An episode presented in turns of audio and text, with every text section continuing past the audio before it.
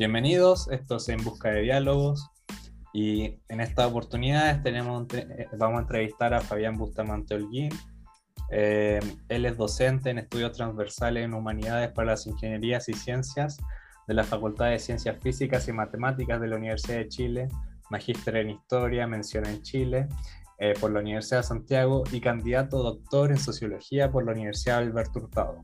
Ha trabajado acerca de catolicismo chileno y extremas derechas eh, nacionales, eh, generalmente también movimientos católicos y conservadores. Actualmente se encuentra escribiendo su tesis doctoral titulada La hibridación ideológica discursiva de la derecha chicago gremialista en Chile entre 1973 y 2020. También Fabián ha escrito numerosos artículos eh, académicos, columnas de opinión y carta al director eh, en diferentes medios de comunicación. Así que muchas gracias por aceptar esta entrevista, Fabián. Bienvenido. Gracias, Max. Muchas gracias. Buenas tardes a todos. Eh, lamentablemente Matías no pudo venir porque está eh, terminando unos proyectos, pero también te manda sus saludos y espera y te manda, te desea lo mejor. Muchas gracias. Bueno, Fabián, nuestra primera pregunta es que nos gustaría saber más mm. de ti para que el público te, público te conozca. Además de esta introducción que ya he dado, ¿podrías contarle a nuestros oyentes, oyentes cuál es tu línea de trabajo, sobre qué has trabajado últimamente, tus investigaciones y eso? Bueno, primero que todo, em, originalmente soy licenciado en Historia de la Universidad eh, Diego Portales. Eh, también tengo un bachillerato en Ciencias Sociales y Humanidades, también por la misma universidad. Tuve también un minor en Filosofía, em, así que tengo eh, mi espectro de conocimiento variado. Luego de eso, magíster en, Historia, mención Chile por la Universidad de Santiago y ahora actualmente estoy en, eh, como candidato a doctor en Sociología por la Universidad eh, Alberto Hurtado. Entonces, tengo una hibridación, ¿no? me, imagino que después me va, a, consultar sobre eso, disciplinaria, entre eh, Historia y Sociología. Y bueno, mi línea de trabajo ha estado vinculada en un primer momento en lo que yo denomino como catolicismo político, que analizar eh, las prácticas políticas de las distintas variantes del catolicismo chileno. Eh, y en ese sentido, mi tesis de licenciatura en historia versó sobre una comunidad carismática católica durante la dictadura militar en una comuna de Santiago, que en ese entonces era eh, Pudahuel, actualmente eh, Loprado, desde un enfoque microhistórico. Entonces, el, interés que yo tenía en esa tesis era un poco cuestionar los estudios eh, socio, de sociología y de historia que señalaban que las comunidades cristianas eh, o eclesiales de base estaban vinculadas con la teología de la liberación. Entonces yo en el análisis me di cuenta que muchos de los miembros que estaban en esas comunidades también estaban por un motivo religioso y no estrictamente político. Eh, entonces la, lógica de las comunidades carismáticas es em, la introducción de elementos que vienen del pentecostalismo al catolicismo. Y esa renovación carismática surge en, los Estados Unidos, por ahí finales de la década del 60, principios de los 70, en el cual eh, hay una, una suerte de, renovación em, en cuanto a las prácticas religiosas. Eh, por ejemplo, los miembros de la comunidad hablan en, glosolalia, eh, como en, el lenguaje, em, digamos, en una lengua, em, eh, bueno, que está la persona más bien influenciada por, por, lo que es el espíritu el, sacerdote se, tiene una relación mucho más horizontal con los, con los miembros, con los feligreses. Eh, entonces es, una, una, suerte de, horizontalización de, del catolicismo que está muy vinculada también a, lo que fue el, Concilio Vaticano II, donde hay también cambios en lo que es la, estructura de, bueno, las orientaciones de la iglesia, también eh, eso repercute en, lo que son las prácticas y bueno, y a partir de ahí también el involucramiento de la Iglesia eh, Católica en los asuntos del mundo permite eh, ya luego con la segunda conferencia episcopal de Medellín el, surgimiento y la oficialización de las comunidades cristianas o eclesiales de base, ¿no? O sea, cristianas, comunidades eclesiales de base pues son o están más bien vinculadas a, las, eh, a las parroquias.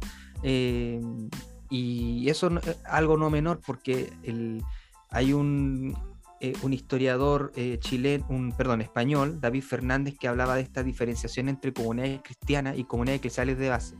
Las comunidades cristianas son grupos mucho más pequeños en el que no está necesariamente involucrado el sacerdote y hacen una reflexión de la realidad a partir de la, de la Biblia, ¿no? Y en cambio las, eclesiales eh, está de alguna manera involucrado el, el, sacerdote, em, pero le colocaron eclesial precisamente para evitar que eh, el concepto de comunidades cristianas es, se desligara un poco de la, em, de la institución, de la institución católica, de la iglesia, que, que, que de alguna forma que se conformaran en algo autónomo. Entonces, para evitar esas confusiones, la Iglesia eh, prefiere eh, institucionalizarlas y, denominarlas como comunidades eclesiales. Entonces, todo eso me permite un poco, em, volviendo al tema anterior, em, ver que hay experiencias religiosas y políticas también que no tienen mucho que ver con, lo que ocurría eh, a nivel de, comunidades eh, eclesiales y eh, cristianas de base en, las poblaciones de Santiago, que no, no solo estaban ahí para luchar contra la dictadura, para organizar luego lo que se va a denominar como la concertación, sino eh, sino también que hay una, una mm, un desarrollo de las, creencias religiosas vistas desde un punto de vista más comunitario, ¿no? Eh, que es como, bueno, la tesis de Durkheim, ¿no? Eh, que, que lo, básicamente lo religioso se, se, experimenta en comunidad.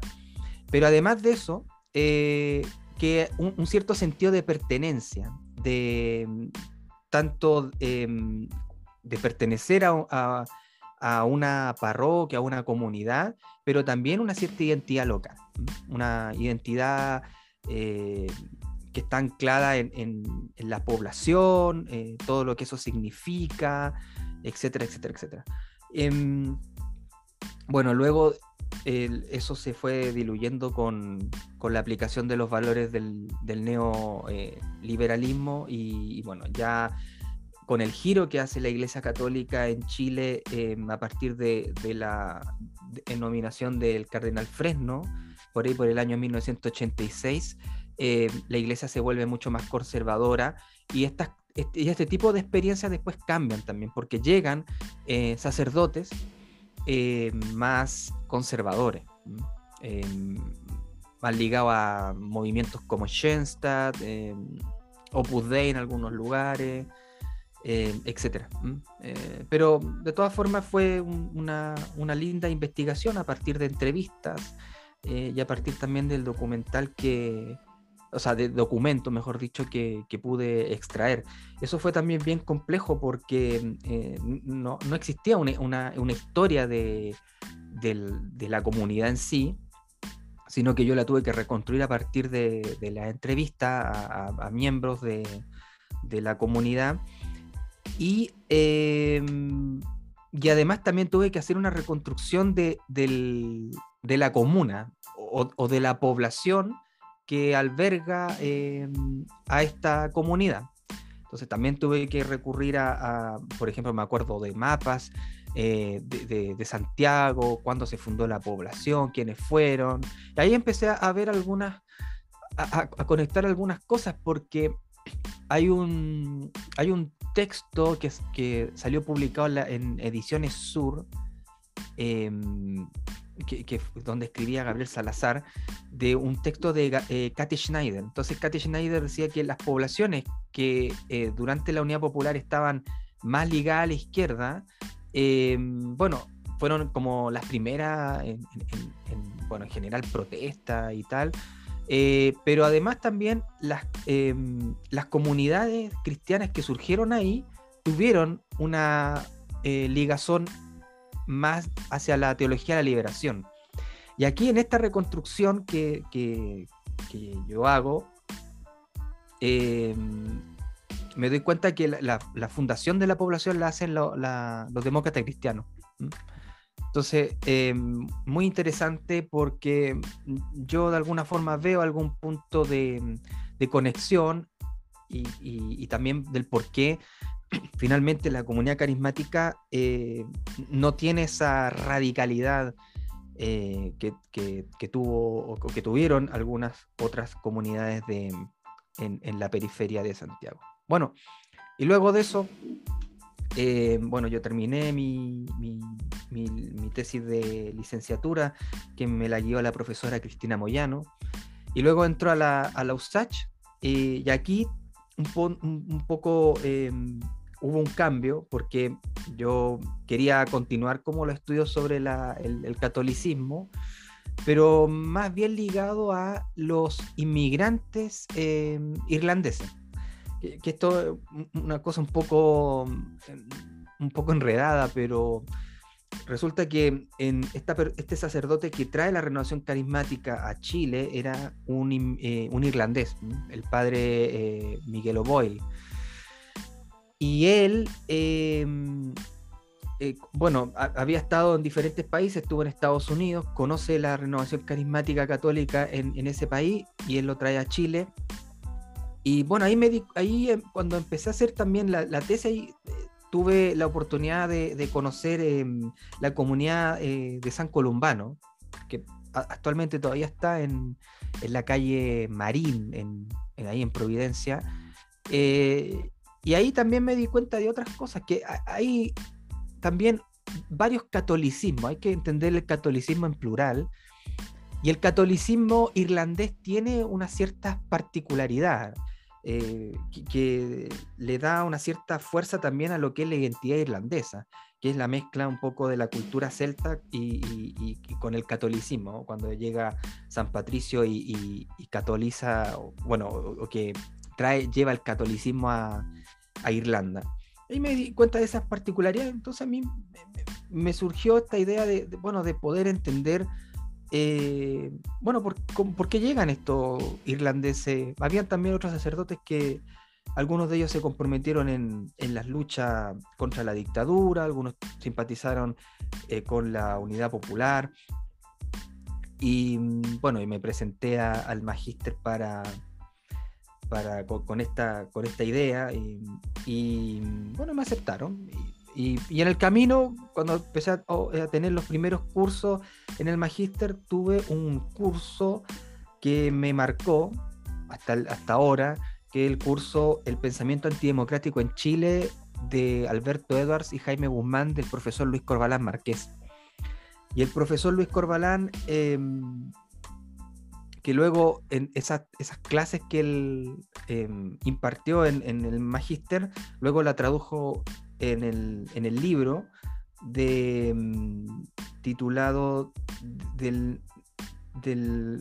autoritarismo y nacionalismo en Chile, eh, los orígenes 1901, 1903 a 1925, 27, 27 creo. Em, y ese libro, bueno, es producto de estas clases y ahí em, da un giro un poco la, mi visión eh, inicial del, del magíster, porque ahí el profesor empieza a hablar de autores em, de extrema derecha chilena y vi también el vínculo con el catolicismo, lo que me pareció muy interesante.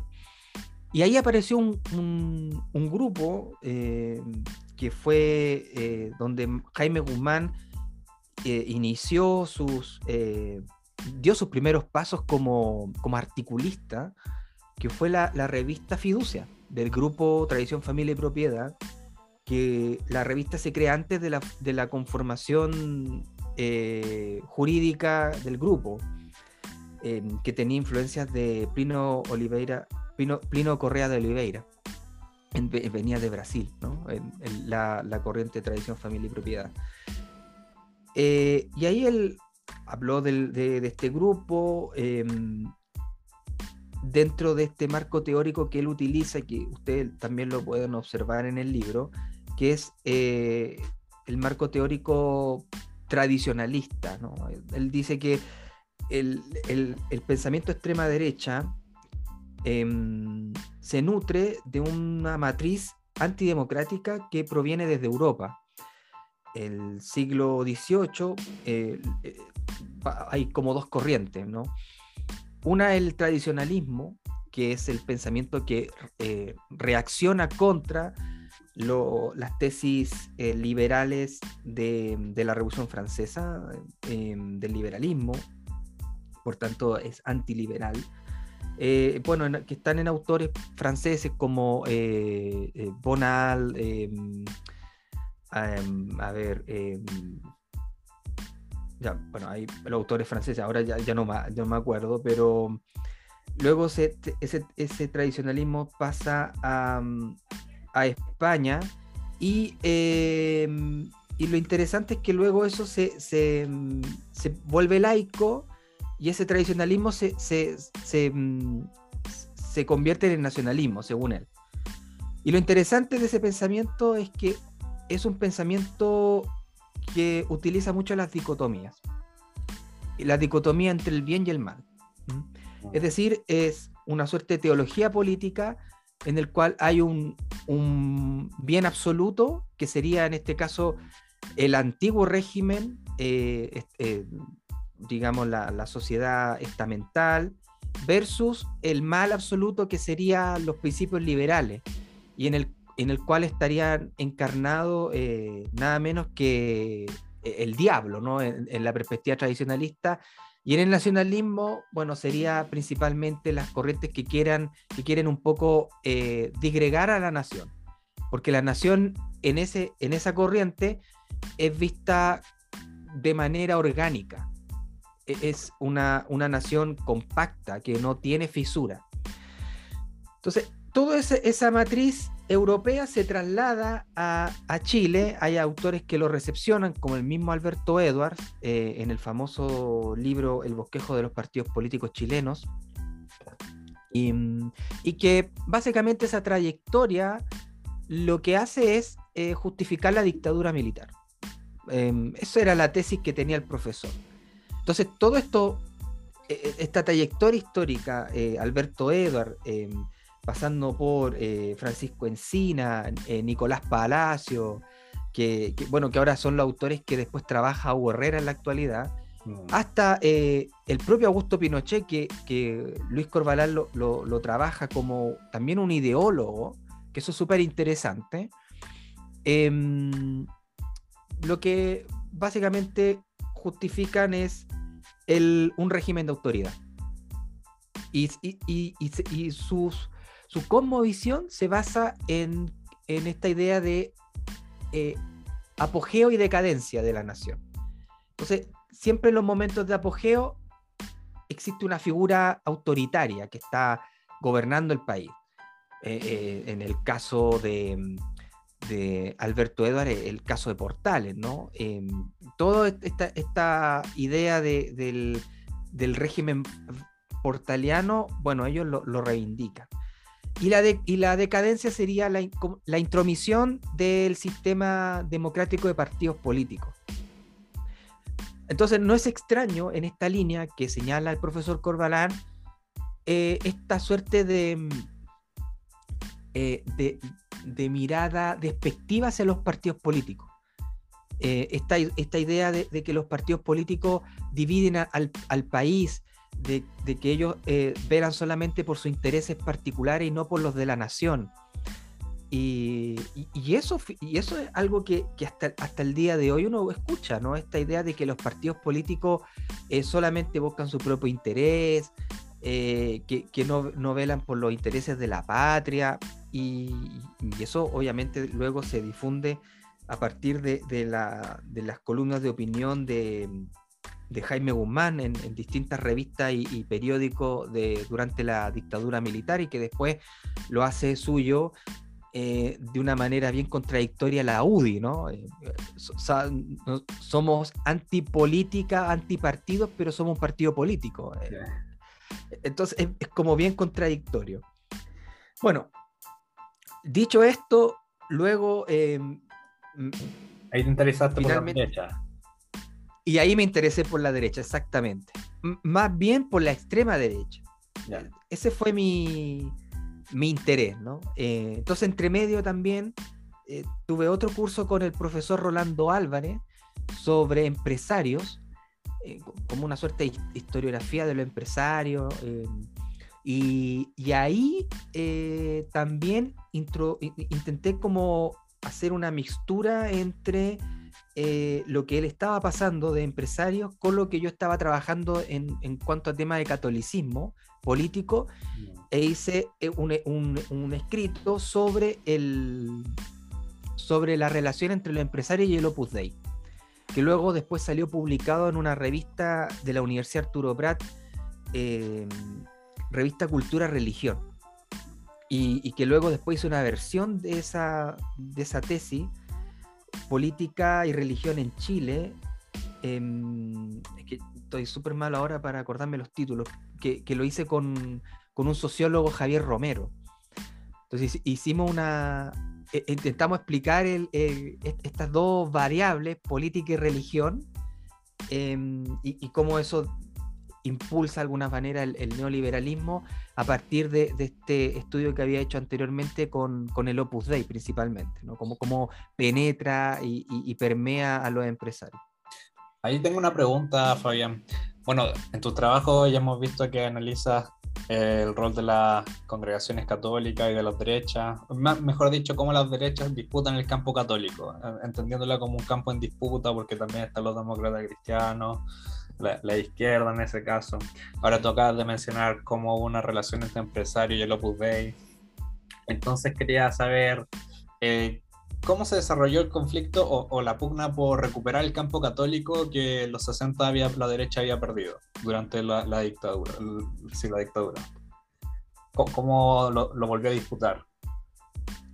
Bueno, ahí está el, libro, em, el libro de María Angélica Tumala, que precisamente ella en, eh, plantea la idea de huerfandad, eh, orfandad, sí, orfandad, religiosa que experimentan las clases altas, que están, las clases altas católicas chilenas, a partir de esta em, de este giro que hace la Iglesia Católica y también de eh, esta opción preferencial por los pobres, mm, que muchos sacerdotes lo hacen suyo y que se van ahí a, las, eh, a las poblaciones a, trabajar y a, experimentar eh, lo que a experimentar el Jesús histórico, ¿no? Al, Jesús que fue pobre, ¿no? Y, toda esa línea. Entonces, ese, ese, espacio queda vacío y ese espacio es, de alguna forma, em, rellenado con, eh, con, el, con estos, eh, estas em, corrientes eclesiales, más bien ligadas al, al catolicismo más ultraconservador, que, que son el Opus Dei, em, el, movimiento Schoenstatt y eh, los legionarios de Cristo, que en sus tesis principales ellos plantean la idea de, sobre todo los Dei, de educar a la élite, ¿no? Porque a partir de la educación católica de la élite, eh, ellos pretenden recristianizar la sociedad. Por eso que ellos configuran eh, bueno, ese, ese discurso y también en la práctica eh, construyen colegios, colegios de, élite. Eh, porque la, idea es básicamente esa, ¿no? intentar recristianizar la sociedad, pero de, una manera mucho más moderna. Pero, ¿cuál es el tema? El tema es que los contenidos ideológicos del Opus Dei son claramente neotradicionalistas. Es decir, em, no, yo al menos no veo mayor diferencia entre las tesis de eh, Juan Donoso Cortés con em, lo que planteaba em, eh, eh, San José María Escribía de Balaguer. O sea, evidentemente hay ciertos matices, pero el, núcleo sigue siendo el mismo, ¿no? La, prioridad del catolicismo y de la influencia de este por sobre la sociedad civil, ¿no?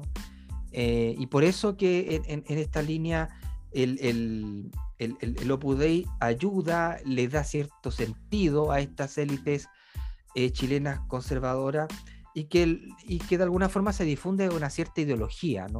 Que yo en, ese artículo que te, que, te citaba, yo lo relaciono mucho también a, a una cierta tradición cultural incluso Em, hispánica en las élites chilenas, ¿no? Y ahí uno puede remontarse, eh, por ejemplo, a todo el trabajo que hizo eh, el historiador chileno Jaime Izaguirre y la revista Estudio, em, y, también algunos intelectuales de la, de la, derecha, de la derecha católica, tradicionalista, como, como se le quiera denominar, por ejemplo, eh, Osvaldo Lira, que eh, interesante, estos dos intelectuales católicos van a influir en, Jaime Guzmán, ¿no? Que también era una persona muy, muy, católica, ¿no? Entonces, eh, en ciertos sectores de la élite hay esta, esta suerte de, influencia eh, católica pre-concilio Vaticano II, que, va a ser muy importante en, en, lo que va a ser la, el impulso y, el estrechamiento entre lo que es la ideología de derecha y estas nuevas eh, congregaciones religiosas en, nuestro país. Y que van a ser obviamente el Opus Dei funcional a el desarrollo del capitalismo porque la, riqueza ya no se condena, ¿no? Eh, promueven otra ética, eh, una ética que más bien algunos lo, relacionan con, el calvinismo, ¿no? donde la, riqueza no es condenada, sino que es básicamente un premio, eh, un premio de Dios. Y yo voy a conseguir, haciendo un buen trabajo, un trabajo bien hecho, eh, la santificación.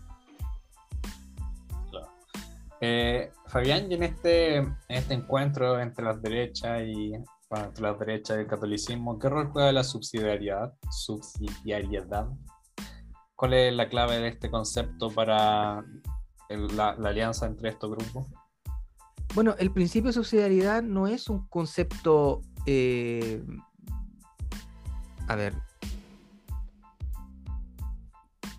católico, ¿no? Em, ¿Cómo podría decirlo? Eh, o sea, uno puede encontrar principios de subsidiariedad en, también en, en, elementos laicos, ¿no? Bueno, está incluso uno lo puede rastrear históricamente, el principio de subsidiariedad en Hobbes y, todos esos pensadores clásicos, pero yo, uno, yo me estoy refiriendo principalmente al principio de subsidiariedad, eh, bueno, católico, ¿no? Eh, no es que Hobbes eh, haya tenido conciencia de que, de que lo que él estaba planteando era subsidiariedad, ¿no? Pero, pero sí tienen obviamente similitudes, ¿no?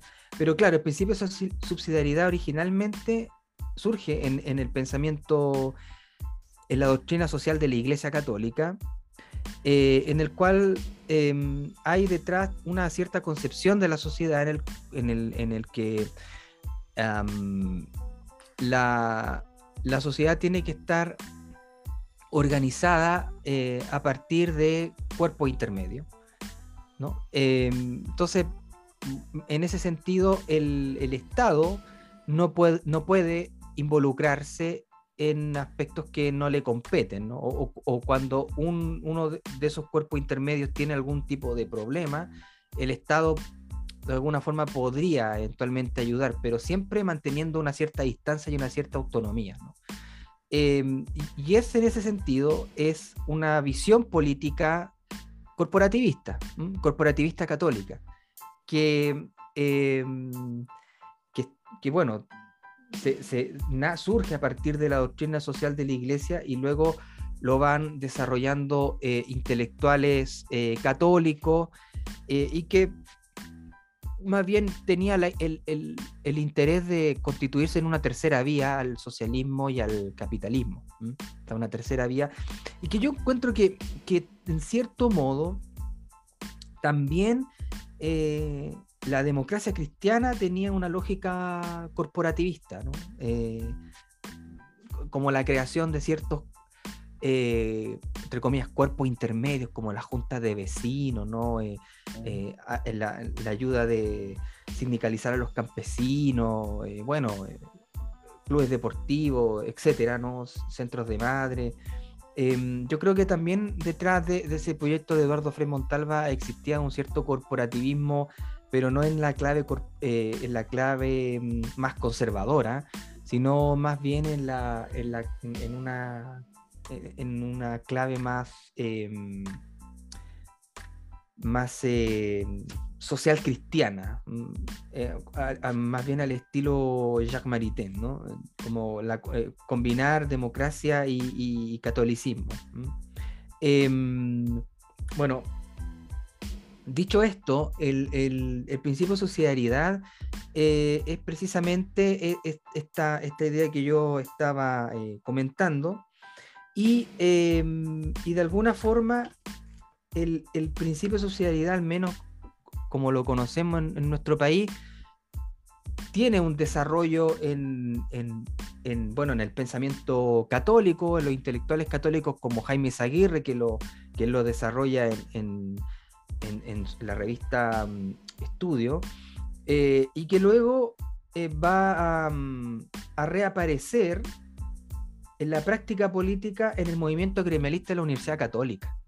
Y va a tener eh, un sentido despolitizador del cuerpo intermedio. Es decir, que el, cuerpo intermedio necesita tener una cierta coherencia, eh, una cierta unidad al interior y, eh, dedicarse obviamente a lo que le compete, que en este caso es, por ejemplo, la universidad. ¿no?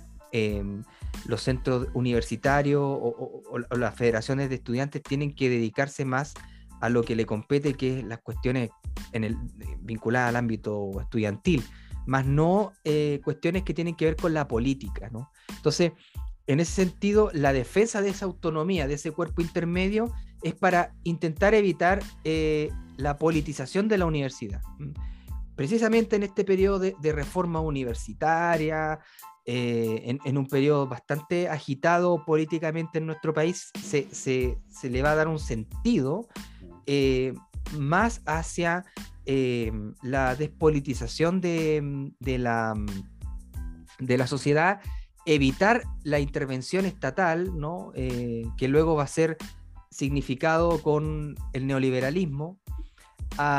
y tal como dice Carlos Ruiz Renato Cristi, la unión entre esta idea de, corporativismo y neoliberalismo va a ser precisamente el principio de subsidiariedad, donde se va de alguna forma a mezclar eh, este principio católico con esta idea de, de Hayek del orden espontáneo. Eh, que precisamente calza con esta, con esta suerte de, de, intención de despolitizar a la sociedad. Entonces, eh, no es extraño, por ejemplo, que cuando surjan cuando se, empiecen a hacer estas reorientaciones eh, neoliberales del Estado, eh, la municipalidad tenga un, rol muy importante. Eh, la educación pasa a la municipalidad, los municipios, ahí está el trabajo de Verónica Valdivia, los municipios y los alcaldes se convierten en una, una fuerza muy importante ¿no? dentro de, los territorios locales.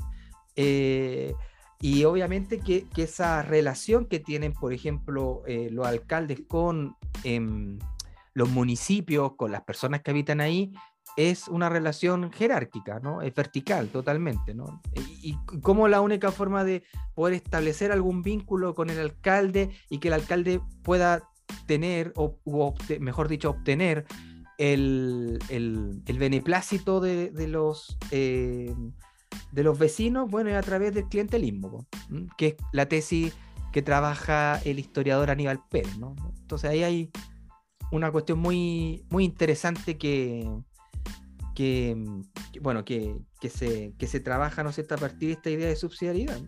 Y bueno, si uno lee los principios de la UDI, ellos destacan precisamente el principio de subsidiariedad, ¿no? Y, está claramente vigente aún. Dentro de eso también hay un debate si la subsidiariedad es positiva, negativa.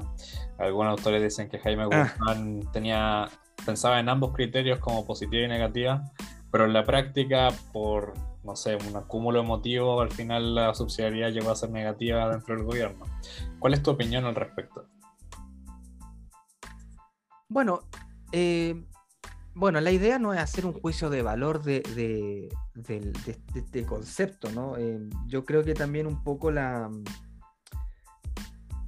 la, bueno, la forma en cómo se dio la dictadura y hace que, la, reconstrucción histórica también existan por parte de algunos historiadores un cierto sesgo ideológico y ciertos juicios de valor, ¿no? Como, como crear, o como decir, bueno, la subsidiariedad positiva, negativa o sea, e, e, en, realidad eh, es una forma, una visión de mundo que, finalmente se, aplica. Y, en ese sentido, em, em, no creo que, mm, va a depender mucho también de, quienes se han visto beneficiados con ese principio de sociedad y quienes no. Em, no sé si... Ah, claro, bueno, eh, tal vez me di mal a entender pensaba que la subsidiariedad como principio negativo, como ausencia y dejar hacer a, los cuerpos intermedios. Subsidiariedad en términos positivos, como que eh, el Estado busca activamente equilibrar la cancha, pero dejando de lado la, eh, una mayor coopción de los cuerpos intermedios. Para eso yo.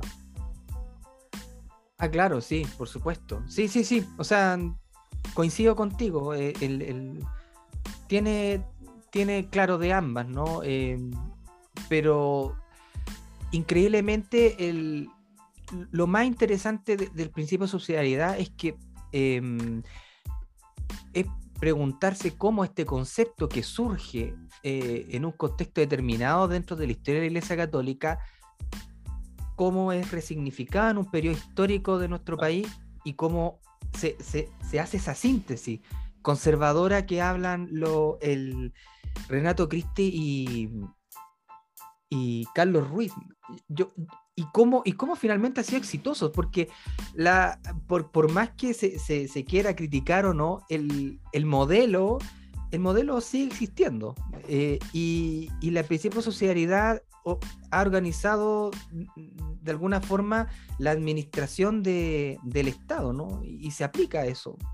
Entonces, eh, por más que, se puedan em, se pueda criticar el principio como tal, el, se, sigue, se sigue funcionando de alguna forma. Es cierto que, que se, ha, ido cuestionando a, través del tiempo, pero, pero sigue siendo un, principio que, al menos ha sido rector en, estos últimos cuarenta y tantos años. Eh, Fabián, bueno, acá mencionamos el concepto de subsidiariedad y hablamos bastante sobre eso como uno de los elementos cohesionador de la derecha chicago gremialista, como tú lo llamas. Eh, eh, ¿Cuál otro momento o, o, ocasiones o momentos fundantes tuvo esta derecha chicago gremialista para después dar forma a la derecha más eh, tradicional que hemos conocido en nuestros días? O la derecha más común en este caso. Bueno, el, concepto de derecha Chicago gremialista es un tipo ideal al estilo Max Weber, es un constructo mental para eh, intentar eh, em, que el investigador pueda em, identificar ciertas heterogeneidades al interior de las derechas. Esto es súper importante porque las derechas no son eh, homogéneas. O sea, de hecho, la derecha no es homogénea. Hay derechas en plural y hay distintas tradiciones ideológicas y tradiciones de pensamiento, como lo, habla la, profesora Stefania Lendá en, su último libro. Em, tradición ideológica es una tradición en el que se caracteriza por ser más bien efímera y poco constante en el tiempo, y la tradición de pensamiento es lo contrario. Entonces, en ese sentido, el Chicago gremialismo es una hibridación, es decir, es una mixtura entre elementos em, del corporativismo católico, digo yo, un poco del nacionalismo y del eh, neoliberalismo. Em, y también uno podría agregar ciertos elementos del conservadurismo y, liberalismo más, más tradicional de, la derecha em, de antaño, ¿no? antes del golpe, el Partido Conservador y Liberal. Eh, y lo interesante es que todas estas tradiciones conviven, conviven, eh, a pesar de sus eh, diferencias, muchas veces irreconciliables, conviven, forman una, yo hablo en, mi, en mi, tesis de, repertorio, ¿no?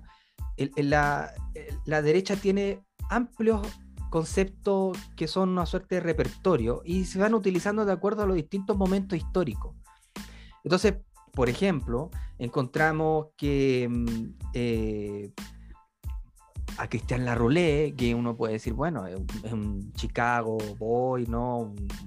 una persona muy neoliberal, pero también él, tiene, utiliza en su artículo otros conceptos que no necesariamente son económicos, son, eh, por ejemplo, vinculados a la familia, por ejemplo, eh, a esta idea de familia tradicional, ¿no?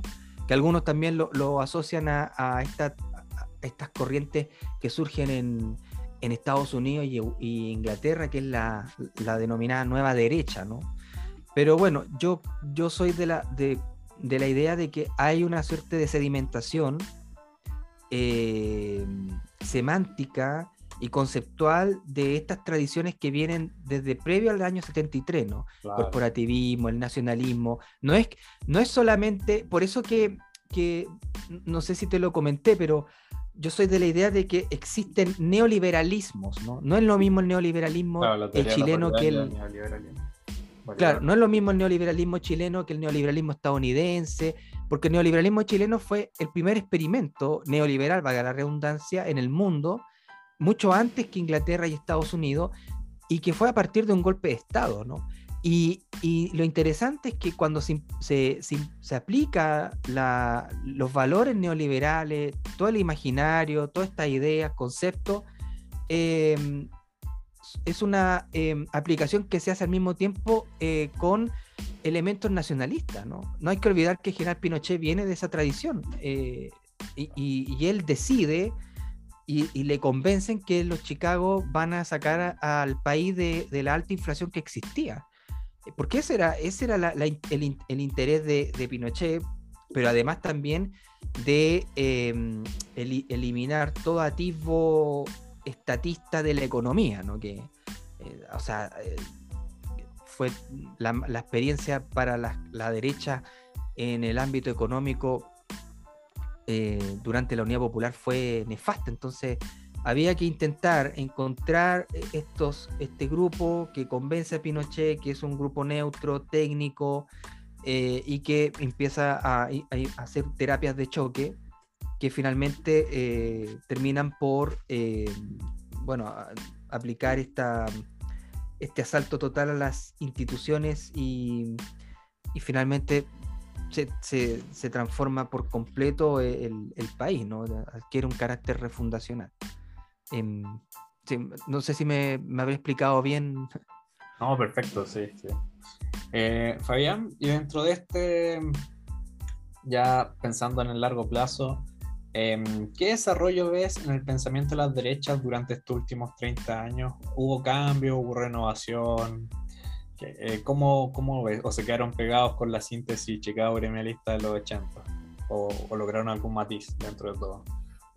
Sé que tal vez capaz de tu investigación, pero quería saber tu opinión. Sí, eh, hay autores que, bueno, como la, misma profesora Estefania Lenda, eh, el profesor el profesor Alessandro Santonini, que es un, un, italiano también que tiene un artículo sobre el gremialismo, ellos creen que ahora el, Chicago gremialismo es minoritario, eh, como que ha ido perdiendo peso, está eh, como muy de capa caída, que de alguna forma se, podría em, verificar en el libro que publicó Hugo Herrera en el año 2014, La, derecha en la crisis del Bicentenario, que es precisamente el, problema de la falta de relato, eh, todo eso, ¿no? Em, yo creo que la, derecha chicago gremialista fue hegemónica dentro de la derecha.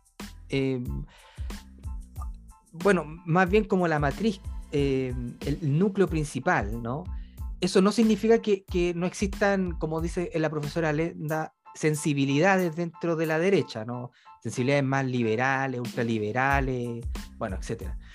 Pero lo cierto es que eh, eh, para mí el, meollo del, asunto, de la cuestión, es que la derecha Chicago gremialista es una derecha que defiende eh, el legado de la dictadura cívico-militar, la economía, las instituciones, y eso incluso está hasta, hasta, hasta ahora, ¿no? O sea, todas las personas, algunos sectores convencionales de derecha están en esa línea. Mm, no sé, pienso en Arturo Zúñiga, la, eh, Tere Marino, Marinovich, em, no sé si se me escapará otro.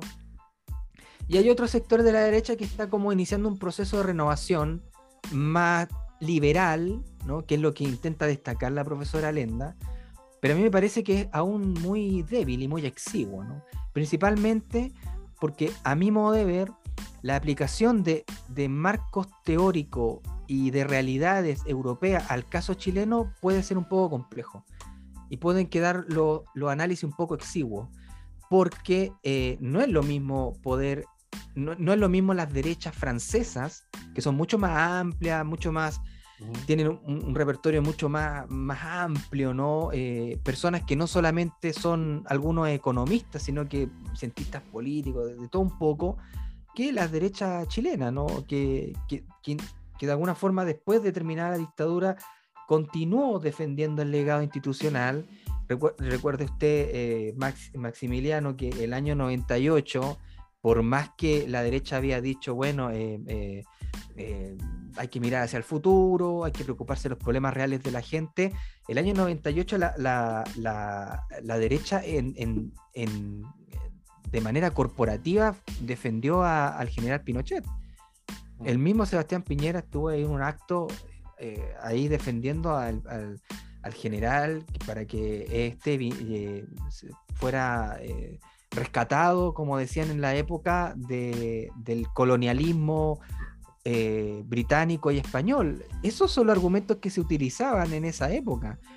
Y lo interesante es que, un poco para hablar de la continuidad, el discurso de la UDI y de la derecha en su conjunto en esa época, en los años 90, sobre todo la UDI, eh, es el mismo que escuchamos en la última elección presidencial con, con eh, Juan Antonio Castro. El mismo. El mismo, esta idea del Estado mínimo, esta idea de, la, del populismo punitivo, es, el discurso de la.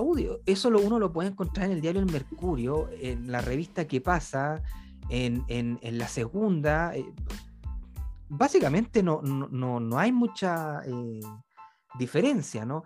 Yo sé que ahora hay em, un interés de ciertos intelectuales de la derecha, como Daniel Mansuy, eh, Pablo Ortúzar, el mismo Herrera, de intentar superar esta, esta falta de relato e intentar a partir de un análisis histórico, encontrar una tradición eh, distinta de la Chicago gremialista en la derecha. Entonces Hugo va hacia atrás, entonces va buscando ciertos pensadores, como el último libro, Pensadores Peligrosos, y él, intenta hacer un análisis de eh, otro tipo de derecha que tiene mucho más contenido, eh, mucho más, más complejo su, su pensamiento, pero también un poco con las necesidades del presente, porque Hugo Herrera eh, es un pensador, es un pensador eh, nacionalista. Él es nacionalista. El, este suerte de republicanismo popular es nacionalismo, pero es un nacionalismo más, más incluyente, es un nacionalismo más mesocrático en los términos de Luis Corbalán en el libro que, que te citaba al principio, ¿no? Eh, es un nacionalismo que, que es muy crítico de la oligarquía, ¿no? O de las clases altas.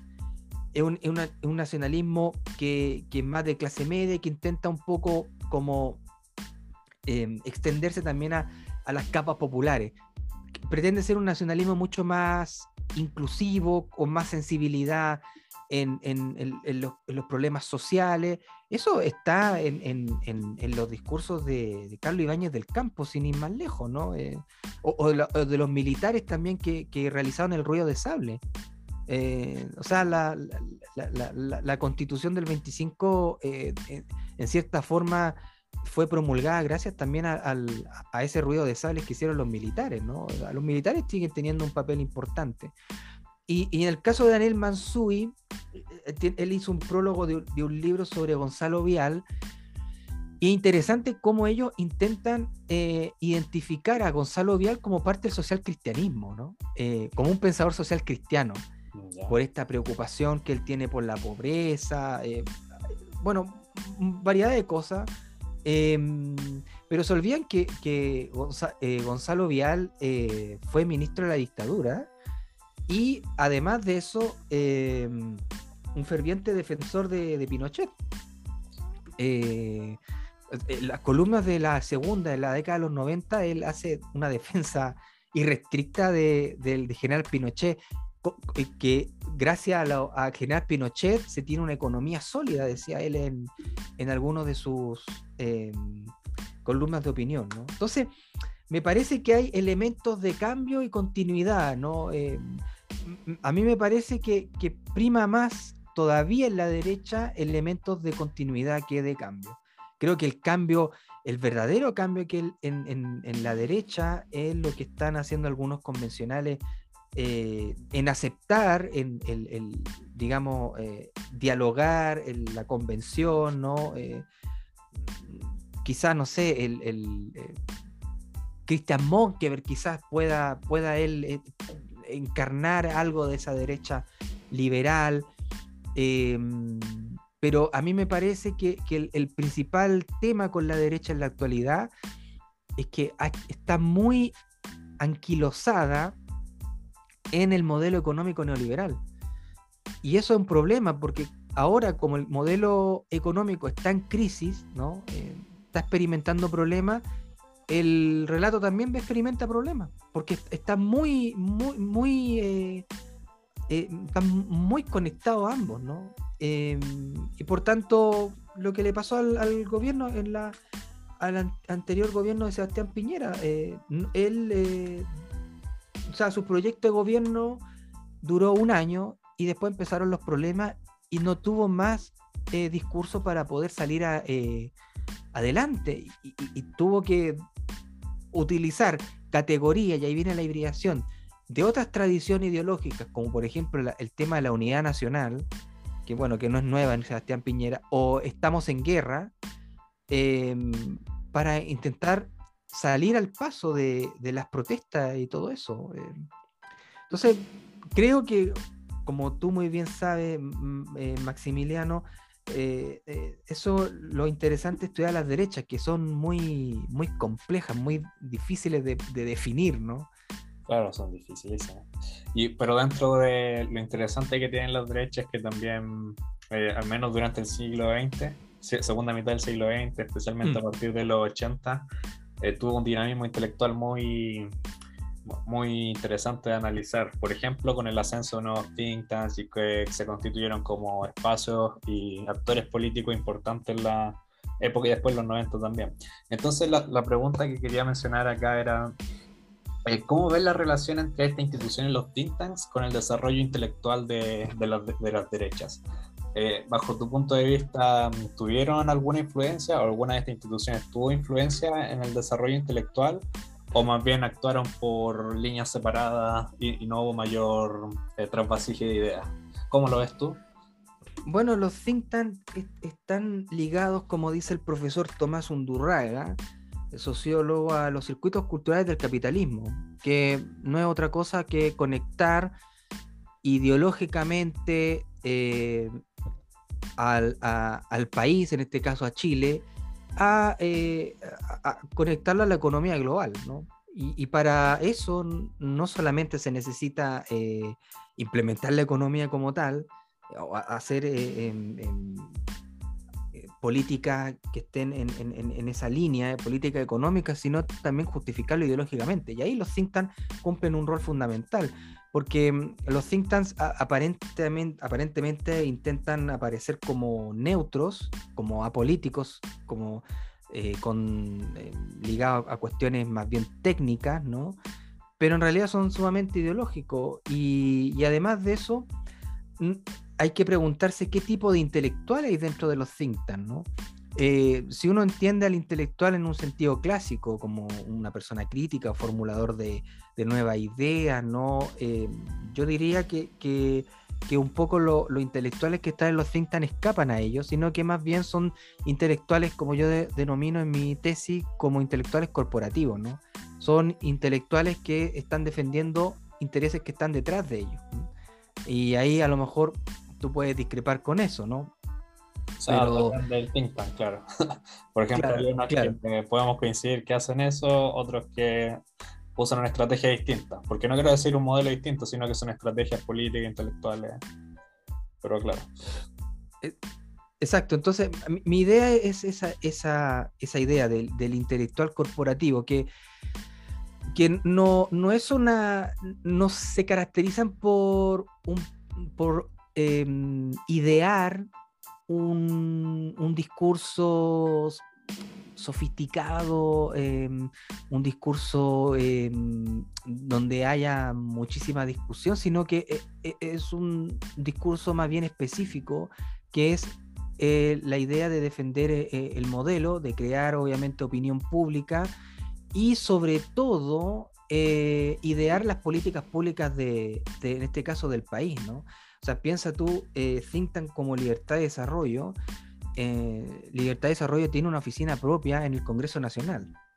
O sea, ese es el poder que tienen, eh, eh, que obviamente exceda al texto, es el poder que tiene Libertad de Desarrollo, que tiene una oficina en el Congreso. Entonces, ese también devela un poco la injerencia que tiene en este tipo de espacio en lo que es el, en el poder político, ¿no? Que eso es sumamente interesante. Sí, igual hay diferentes modelos, instituciones, por ejemplo, Libertad y Desarrollo, Jaime Guzmán o la Fundación por el Progreso, bueno, incluso en el lado de la izquierda, la Fundación Sol son muy advocacy. Y eso es una estrategia que busca influir más directamente en, en los partidos, los movimientos. Pero bueno, esto yo lo hemos conversado también porque, como saben, yo también estudié el Centro de Estudios Públicos en, mi investigación pasada. Ahí vi una investigación, o sea, ahí vi un trabajo más complejo, no tanto advocacy como puro y duro, sino que una estrategia de buscar legitimaciones, trender puentes, para al final tratar de que la idea o el prestigio simbólico que pudiera tener el ser dentro de los pares, pero también contra lo opuesto fuera mayor. Entonces ahí vemos una, una estrategia diferente. Pero al final coincido en que básicamente todas estas instituciones buscan tener más influencia o poder político en, o poder político y también difusión comunicacional. Otra cosa es que les resulte, por eso ya ves caso y caso, como bien sabes. Claro. Pero sabes que también hay una, no sé si tú coincides con, conmigo, pero yo hace algún tiempo en Román, que un, un eh, cientista político, no, eh, político, escritor español, que él trabajó a la, a la nueva derecha francesa. Y la nueva derecha francesa, bueno, eh, con todas las complejidades que, que uno pueda, que pueda tener, la influencia de Alan de Benoit. Lo interesante es que esa derecha esa nueva derecha utilizaba argumentos del enemigo para como resignificarla en, un sentido más conservador, más de derecha. Yo no sé si a ti te parece si, si los intelectuales de, los distintos think tanks que tú has podido estudiar eh, han hecho ese trabajo. Eh, si han ellos eh, tomado algunos elementos de, conceptuales del adversario político y ellos lo han resignificado en, una lógica, en un signo más bien eh, de derecha, podríamos decir, eh, conservador, conservador, o liberal, ¿no? Y, lo han puesto en, práctica, ¿no? A mí me da la sensación que, no, mm. y, por tanto, es por esa razón que la, derecha tiene los problemas que tiene, e, e, esta, idea de la crisis de relato, ¿no? de estas argumentaciones muy simplistas en algunos casos, Em, y, me parece que, lo que viene a hacer estos think tank, bueno, como el Instituto de Estudios de la Sociedad, ¿no? Eh, como intentar, em, no sé, darle más, más complejidad. No sé si van a utilizar los conceptos del adversario político, no lo sé. Yo, he visto que Daniel Mansui eh, ha hecho comentarios del libro de Harmut Rosa, ¿no? Eh, o, lo, al menos lo menciona. Entonces, me parece que hay un grado de de complejidad en ello. No sé cómo, cómo lo ves tú, Maximiliano, ahora en, forma de que yo te esté ah. entrevistando ahora. No, es complicado porque me especialicé más en los 80. Y cuando tú estabas hablando, eh, traté de pensar qué conceptos pudieron haber resignificado en la época. Y sí, claro. el concepto de democracia, pero ese en verdad era un concepto en disputa por todo el escenario público. Y ahí uno ve como al final no sé, pues, de un concepto de democracia protegida, el mismo ser, por ejemplo, pasa a un concepto más de democracia eh, constitucional limitada, como un modelo estadounidense, como un equilibrio de poderes, check and balances y todo eso. Que igual es un cambio importante si es que consideramos que anteriormente la, la, noción hegemónica o la dominante para la institución era la democracia protegida, que no había mucho check and balances por ahí. bueno, pero no, se me ocurre, yo creo que yo tiendo a estar de acuerdo contigo en verdad, porque mm, no veo bueno, esa es la de concepto. Ahí se está abriendo una pregunta de investigación, ¿no? Claro. ahí uno podría podría indagar eso. Eh, a lo mejor quienes nos están escuchando y están interesados en los temas de la derecha, mm. a lo mejor preguntarse, bueno, a lo mejor eso pasa en, bueno, pasa al revés, pasa en la izquierda, ¿no? Porque el, lo que trabaja Juan Morales, nuestro, nuestro amigo ahí, eh, bueno, el CIEPLAN toma, bueno, yo no, no, he trabajado en profundidad el CIEPLAN, pero toman algunos elementos de, la, del neoliberalismo para centro de izquierda, bueno, no sé, bueno, un poco, quizás Juan podría, podría después... Vamos a voy a tener que entrevistarlo después. sí, sí, a ver si se un nuevo episodio. Bueno, y Fabián, dentro de esta, de los think que estamos hablando, se me vino a la mente otra pregunta. Eh, para ti, que tú también has estudiado esto en un periodo mucho más largo que yo, por supuesto, ¿cuáles son los espacios de la derecha desde... Porque ya nombramos los think tanks, por ejemplo. Entonces, ¿en qué mm. otros espacios la derecha se ha sentado y ha desarrollado su pensamiento o acción, o, acción política?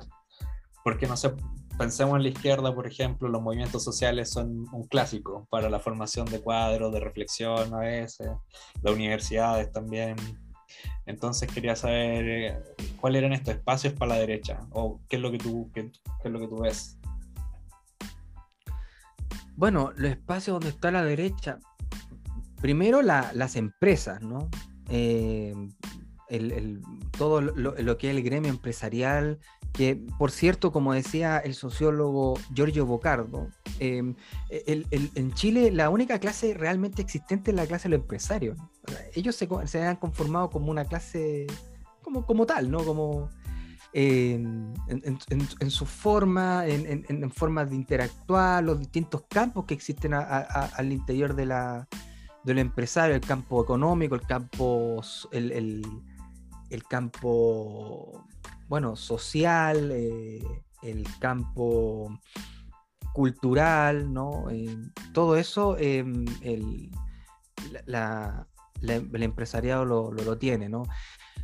Yo diría también los medios de comunicación, ¿no? Em, si bien la, derecha no ha tenido eh, grandes intelectuales, ¿no? Bueno, aparte de, Jaime Guzmán, que, no era un intelectual así entendido en el término clásico, sino que era más una persona pragmática, un político. Pero, eh, él, pero él hizo la síntesis, ¿no? Y, la síntesis le, le, sirvió mucho a la, a la derecha, a, la derecha Chicago gremialista, a la UDI, bueno, eso podría decir. Eh, pero los medios de comunicación se han transformado también en, un intelectual corporativo relevante, ¿no? Em, los medios como eh, La Segunda, El Mercurio, em, La Tercera, algunas revistas también como ¿Qué pasa? En menor medida Ercilla, pero bueno, Ercilla no, originalmente era, era demócrata cristiano, pero eh, los medios de comunicación sí tienen, bueno, los canales de televisión también, eh, son también espacios muy, muy importantes dentro de, lo que es la derecha, sobre todo, por ejemplo, el Mercurio, eh, el, decano, no sé, de la prensa chilena, como le denominaban, que ellos eran los que colocaban las pautas de lo que se tenía que dar en, Chile, ¿no? O sea, los cuerpos editoriales sintetizan muy bien lo que es la ideología de un periódico y, además también uno puede observar la contingencia del momento y ahí uno se da cuenta cómo em, eh, ellos, las editoriales siempre empiezan con, una, con un problema e intentan cómo resolverlo, ¿no? Y, ahí el, Mercurio en muchos aspectos de, de, las problemáticas del país, bueno, intentaba obviamente eh, generar una... Una, una respuesta a las distintas coyunturas en, en, que, o, problemas que existían en, ese entonces. Entonces creo que en, eh, el, esos son más o menos los espacios ¿no? Eh, que uno, bueno, los partidos políticos también, eh, em, y bueno, eso me podría decir. Y ahora trayéndote más presente eh, ¿Qué tendencias ve en el horizonte para las derechas o para su rearticulación política después de un periodo convulsionado de crisis por, el estallido social y el cambio constitucional, entre otras cosas? Bueno, yo vuelvo a la idea de, que, señalaba con anterioridad, que esta fuerte ligación entre lo económico con, con unión entre lo que se denomina neoliberalismo y, la derecha, ¿no? Cómo eh, la derecha se ha preocupado de defender el modelo económico y, y, cómo a toda costa ellos quieren, em, bueno, eh, justificarlo, ¿no? Pero eh, ahora que, comenzaron a, cuestionarse, como dice José, José el Pozo, la, la herencia estructural de la dictadura, ¿no? Em, pienso que, las nuevas tendencias de la derecha, precisamente si van a estar más bien ligadas a, e, esa defensa casi irrestricta del neoliberalismo como proyecto político, yo creo que eso está eh, fracasado, ¿no? O sea, no es que esté fracasado, pero, pero ha perdido muchísima fuerza. En cambio, la derecha liberal está por verse, porque ahora último, personas de, centro derecha, que se, denominaban como, como liberales, a mí me parece que, en la última elección, al apoyar a José Antonio Caz, creo que perdió credibilidad ese, ese discurso y ese proyecto. Por ejemplo, yo recuerdo a a Silvia Izaguirre, que ella em, estuvo en un programa de televisión y, defendía, pero le preguntaban, bueno, ¿cómo va a estar usted con José Antonio Casi? Y ella intentaba defenderse, ¿no? Bueno, Silvia Izaguirre estuvo en, no sé si todavía investigadora en el CEP, no sé. No, em, y entonces ahí hubo como una inconsistencia, eh, gente de Bópoli, eh, bueno, no sé si se. Creo que. Ahora se me fue un poco la memoria, pero no sé si habrán votado a favor o en contra de José Antonio Cano, no, no, no recuerdo bien. Lo rechazaron. Lo rechazaron, ya. Pero em, lo votaron peleado, creo. Sé que la memoria no me falla porque estamos a pura memoria. sí, ahora estamos a pura memoria. Ahora, de todo eso, a mí me parece que, que, que los los partidos de derecha y los partidos en general están en un, con grave problema de representación. Esto no es nada nuevo lo que estoy señalando, es cosa de ver las columnas de Alfredo Yoñán en, la segunda, etcétera. Bueno, muchos analistas también han dicho eso. A mí yo creo que la, la, la, oportunidad que tiene la derecha de poder rearticularse a partir de eh, la gran eh, inmigración que hemos tenido en el último tiempo.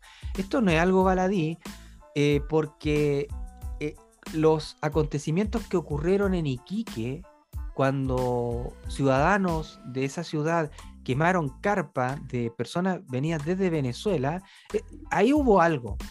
Ahí hubo un eso para mí fue como una suerte de parte agua, porque eso no hace mucho tiempo que, no se veía en Chile. Eh, en ese tipo de, manifestaciones, bueno, quizá en, durante la dictadura o cuando, cuando el Cóndor Roja eh, se pegó el corte en la ceja y, toda la gente fue a apedrear la embajada de Brasil que está ahí en la Alameda con, con Manuel Rodríguez, que está ahí en Los Héroes precisamente. Yo me acuerdo perfectamente ese acontecimiento que fue bien bochornoso pero de esa, de esa como rabia nacionalista, ¿no? Que no es de elite, sino que es como de, de, clase media em, y, y, clase baja también. Yo creo que, que, ahí la derecha puede tener una, una, una ventana de, oportunidad en rearticularse a partir de, un nacionalismo mucho más nativista, de como de, de exclusión de lo extranjero. Eh, y eso todos los días en las noticias se va repitiendo. Eh, eh, problema en Estación Central, problema en Recoleta. Se asocia al, la migración con delincuencia. Está este discurso, pero porque estos son discursos son muy sutiles, el discurso de em, nuestro barrio ha cambiado, nuestro barrio ya no es el de antes hay gente que pone la música fuerte, hay gente que, eh, están, están las calles con cocinería llena de fritanga, de, lleno de aceite. Ojo con ese discurso, porque la, eh, eh, los problemas que, hay en Chile, tú sabes que no hay políticas de integración a, los inmigrantes, o sea, eso está claro. O sea, hasta eso, hasta eso, hasta eso es neoliberal, porque eh, la integración es a partir de las de la interacciones mercantiles. es decir, uno habla con una persona de, extranjera cuando uno va, no sé, a comprar el, pan o, te van a repartir el gas o uno va al restaurante, uno ah, habla con... Pero, pero más bien las cosas están como bien separadas, ¿no? Y además que el, Estado de Chile tampoco hace una política de integración. Entonces, el problema es que hay, hay barrios donde hay mucha población migrante que se van, están conformando verdaderos guetos. Estación Central es un claro ejemplo de ello. Em, gente eh, más bien de Venezuela, Colombia, etcétera, pero no hay mucha vinculación más con, con, las personas chilenas más allá de las cuestiones mercantiles. Esa es mi visión. Y por tanto, un poco para responder a tu pregunta, creo que la derecha tiene una oportunidad incluso de, obtener votación y, tener amplia eh, apoyo si eh, ellos politizan estas representaciones negativas de, los extranjeros. Em, no le den mala idea, Claro, pero, pero es que este, este fenómeno se, ha dado en, en, bueno, en Europa. Europa, claro. Principalmente, en Europa, en, en bueno, Estados Unidos. Em, entonces creo que, en ese sentido em, está es, una bomba de tiempo en realidad eh, lo, que, lo que está pasando en Estación Central, lo que pasa en algunas comunas. Eh, por ejemplo, ahora el tema de los secuestros en, y de los asaltos en, el barrio universitario eh, se destila ahí, no, que son de, este país, que son, que son morenos. entonces, Em, no lo sé, yo, yo, espero que, obviamente, que, no haya ese tipo de, manifestaciones, pero yo analizando a la extrema derecha chilena, yo puedo decir que el nacionalismo chileno es sumamente violento y vuelvo a, las dicotomías que te decía, apogeo, decadencia. Para el, para el pensamiento nacionalista estamos en la decadencia absoluta. O sea, un gobierno de centro izquierda o de izquierda como Boric, un país eh, eh, con una crisis económica, inmigrantes por todos lados, o sea, e, e, es, la decadencia del país. Entonces, ¿qué pasa? Que eso puede permitir la construcción de un discurso de ascenso de un líder, ¿no? Un líder carismático, qué sé yo, eh, que vuelva a, restaurar Chile, que vuelva a ser Chile grande de nuevo, ¿no? Utilizando la, analogía con, Donald Trump, ¿no? pero esto no, esto no es algo tan, tan descabellado si uno, si uno ha, eh, leído sobre el pensamiento nacionalista en, Chile, ¿no? La, tradición del siglo XX. Pero bueno, está por verse en realidad. Y, la otra corriente que habían mencionado, creo, durante la entrevista era el pensamiento social cristiano con Desborde, Herrera, etcétera, etcétera, que es muy, muy minoritario. Y creo que tiene el problema de de que como invirtieron los conceptos principales, por ejemplo, pasaron de lo, la de lo económico como nudo principal a lo político, cometieron el error de negar lo económico como forma de analizar la realidad y formar políticas públicas. No sé, estaba leyendo, por ejemplo, mm. Desbordes eh, criticando, ah, negando la existencia de la inflación como, eh, como causada por los retiros, por ejemplo. Mm. Cuando hay estudios serios que en verdad te dicen que gran parte de la inflación chilena es parte por los retiros, mientras que en otras partes del mm. mundo la inflación se relaciona a otros procesos. Entonces, ahí también veo un problema en, desborde y en esa derecha social cristiana, que está bien cambiar los valores políticos, claro, pero se, pasaron muchos pueblos tal vez. No sé qué piensas tú. Bueno, yo te pregunto a ti, ¿qué, ¿crees tú que, la, la derecha social cristiana es una derecha que tiene eh, elementos neoliberales? No tiene, pero también hay que hablar como qué es neoliberalismo en ese sentido, porque igual un claro. económico no es neoliberal. O, coloquémoslo, o coloquemos la economía social de mercado como a ellos les gusta mm, claro. señalar. creo que tampoco tienen mucho, o sea, sí. sí, pero en cómo piensan la política o el rol de la economía en ella, creo que no mucho, porque, como te digo, niegan la opción, la, importancia de la economía, que no estoy diciendo que sea neoliberal ni nada, sino como un insumo importante, por decirlo, eh, como, como un insumo como lo han hecho las socialdemocracias, por ejemplo, europeas. Creo que ahí está el problema de ellos. Ya a la derecha le interesa mucho la economía como para descartarla de la nada. Ese era mi punto, ¿verdad? Creo que ese es el problema de ellos. Claro. Sí, bueno, pero, pero ellos creo que tienen, creo que los sociales cristianos tienen una visión más matizada del Estado. Ellos no la satanizan como, como lo hacen los chicago gremialistas.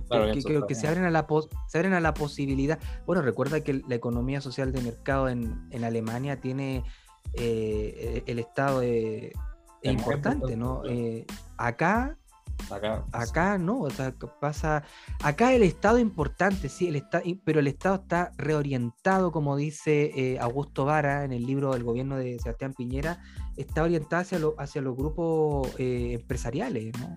el, Estado corta lo que son las políticas sociales, o sea, o las disminuye, para eh, reorientar el Estado hacia, hacia los sectores más, más poderosos, ¿no? Que, finalmente lo que él dice es que hacen como una captura del Estado, ¿no? A favor de sus intereses, ¿no? Entonces, eh, hacen lobby para presionar para que se, eh, se, establezcan políticas públicas que vayan a, que, que les favorezcan, ¿no? Claro. Y creo que esto también lo hemos conversado, pero mientras estaba hablando eh, me vino la idea una, a la cabeza una idea. Que al final, si uno se fija en los referentes políticos o intelectuales de las derechas en los últimos años, incluso en algunos de sus think más de formadores políticos, tú les preguntan cuáles son tus referentes internacionales y varios de ellos están a decir Ronald Reagan, Margaret Thatcher. Entonces, ninguno te va a hablar de Angela Merkel, por ejemplo, o, de algún otro canciller alemán, que es un modelo diferente, como bien mencionabas tú. Entonces ahí hay un problema en que también se quedaron muy anclados en el pasado, al parecer, con los referentes. Claro, y muy, y muy, bueno, eso de alguna forma eh, quizás podría responder a la, pregunta o a lo que nosotros estábamos conversando, si, si, si las derechas utilizan en los conceptos de los adversarios políticos, ¿no? Si lo resignifican, como en, el caso de la nueva derecha francesa, ¿no? Porque, la nueva derecha francesa eh, utiliza a Gramsci, ¿no? En su análisis y, configuran un, gran, un, gramscianismo de, derecha, ¿no? O sea, cómo lo, cultural tiene una, una, importancia relevante. Yo creo haber leído alguno que otro comentarista, intelectual público que, habló sobre Gramsci, yo no, te, no, no, puedo no negarte eso. Yo no sé si hasta Axel Kaiser en algún momento debe haberlo mencionado, pero, pero no queda nada, no queda, o sea, queda solamente la enunciación nomás de, pero no un trabajo más, más teórico. Súper. Bueno, ya estamos llegando a las últimas preguntas, Fabián, para no quitarte tanto tiempo. Eh, tenemos la penúltima pregunta y esta es más simple. ¿Cuáles son tus futuros proyectos? ¿Qué es lo que se viene? Bueno, a ver, mis futuros proyectos es em, terminar mi tesis, terminar mi tesis de doctoral. Eh, llevo como 500 páginas de tesis ya. Eh, es una, tesis titánica, un esfuerzo enorme, un, desgaste intelectual, emocional brutal, porque eh, a mí me tocó escribir la tesis justo en pandemia y me tocó crisis social, la crisis del 2019, la pandemia, casi dos años encerrado. Y, bueno, ahora por, por, razones de la vida me tuve que cambiar de casa y todo, entonces fue bien, bien agotador. Pero en, sí, me interesa mucho eh, poder eh, em, trabajar eh, temas de think tanks, ¿no? Con, con Juan, con el profesor Juan Morales de la Universidad Silva Enrique. Em, me interesa porque em, creo ahí que hay una, una ventana de oportunidad analítica relevante para em, ver qué es lo que va a pasar con la derecha eh, a futuro, ¿no? interesado también qué es lo que puede hacer el, Instituto de Estudios Sociales, el IES también, cómo ellos van a proyectar, si ellos van a, si, va a tener algún impacto su idea en realidad. Yo creo que las ideas del IES no tienen tanto impacto, em, entonces me parece ahí que, que habría que analizar por qué no tienen impacto, bueno, cuáles son sus temas eh, relevante y todo el asunto. Y, y, lo otro es continuar con mis clases. Yo em, tengo em, un curso de Historia General de América Latina en la Universidad de Chile, que estoy haciendo una mixtura también de análisis histórico con, con sociología. Entonces también me interesa eh, ir explotando esa, esa hibridación sociología histórica que, que en Chile eh, hay algunos autores que, se atrevieron ahí a congregarse en la universidad, en la, eh, Adolfo Ibáñez, lo, aglutinó, em, bueno, estuvo Daniel Chernilo y el otro historiador que ahora no me acuerdo que, aparecía en la tele, pero ya no, que, hizo doctorado en la Universidad de Nueva York, el la memoria frágil. la memoria frágil, bueno. Bueno, ahí, ahí hubo un, atisbo, pero mayormente la sociología histórica no poco desarrollada en Chile y, para analizar fenómenos tan complejos uno no, no, necesita casarse con una sola disciplina, sino que también uno puede, utilizar otras disciplinas para poder hacer el cruce. Y además también un poco suplir el, problema que tenemos los historiadores, que es la que es la falta de teoría, el vacío eh, teórico, ¿no? Eh, o sea, eh, con todo respeto, la, profesora Verónica Valdía hace un trabajo de, erudición interesante. El, texto sobre el parto de la nueva, de la nueva derecha es, fundamental, se utiliza mucho, se usa mucho, pero teóricamente no hay teoría realmente, ¿no? y ella ha dicho en en, entrevistas que, eh, que la teoría de alguna forma la, ¿cómo podríamos decir? La, la prisiona, ¿no? La, no, la deja historizar, ¿no? Eh, con libertad. Eh, porque el, análisis sociohistórico, de alguna forma, uno utiliza una teoría y uno tiene que guiarse por esa teoría cuando uno va a hacer el análisis de los procesos históricos.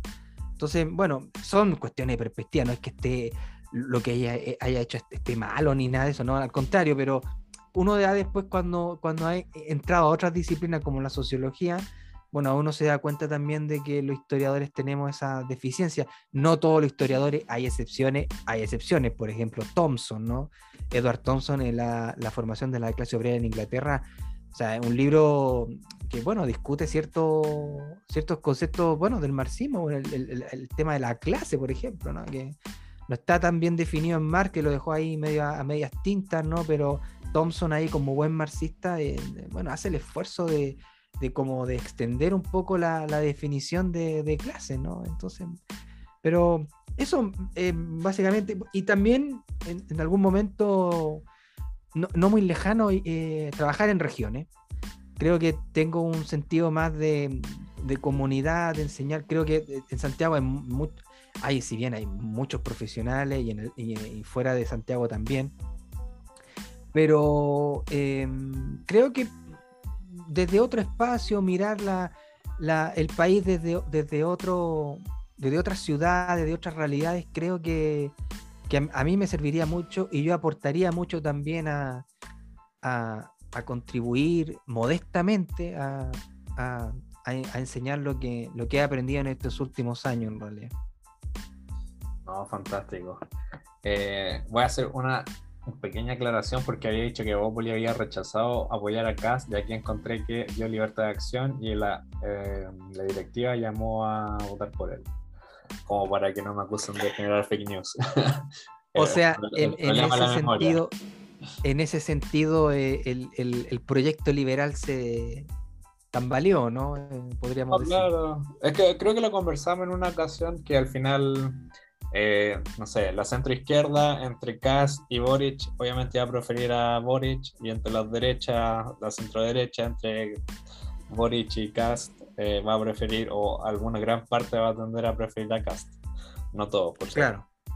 Creo que... Bueno, pero, pero, pero a mí me, me, gustaría aprovechar este espacio que yo sé que después se va a difundir ahí en las redes, decir una cosa, que esta crisis que, que, tuvo la derecha el año 2014, bueno, que más o menos en esa fecha, ¿no? Eh, Hugo Herrera, aunque se puede extender durante todo el, periodo presidencial de Sebastián Piñera 1, creo que esa crisis ahora la está experimentando la izquierda. Creo que ahora se está yendo hacia la izquierda.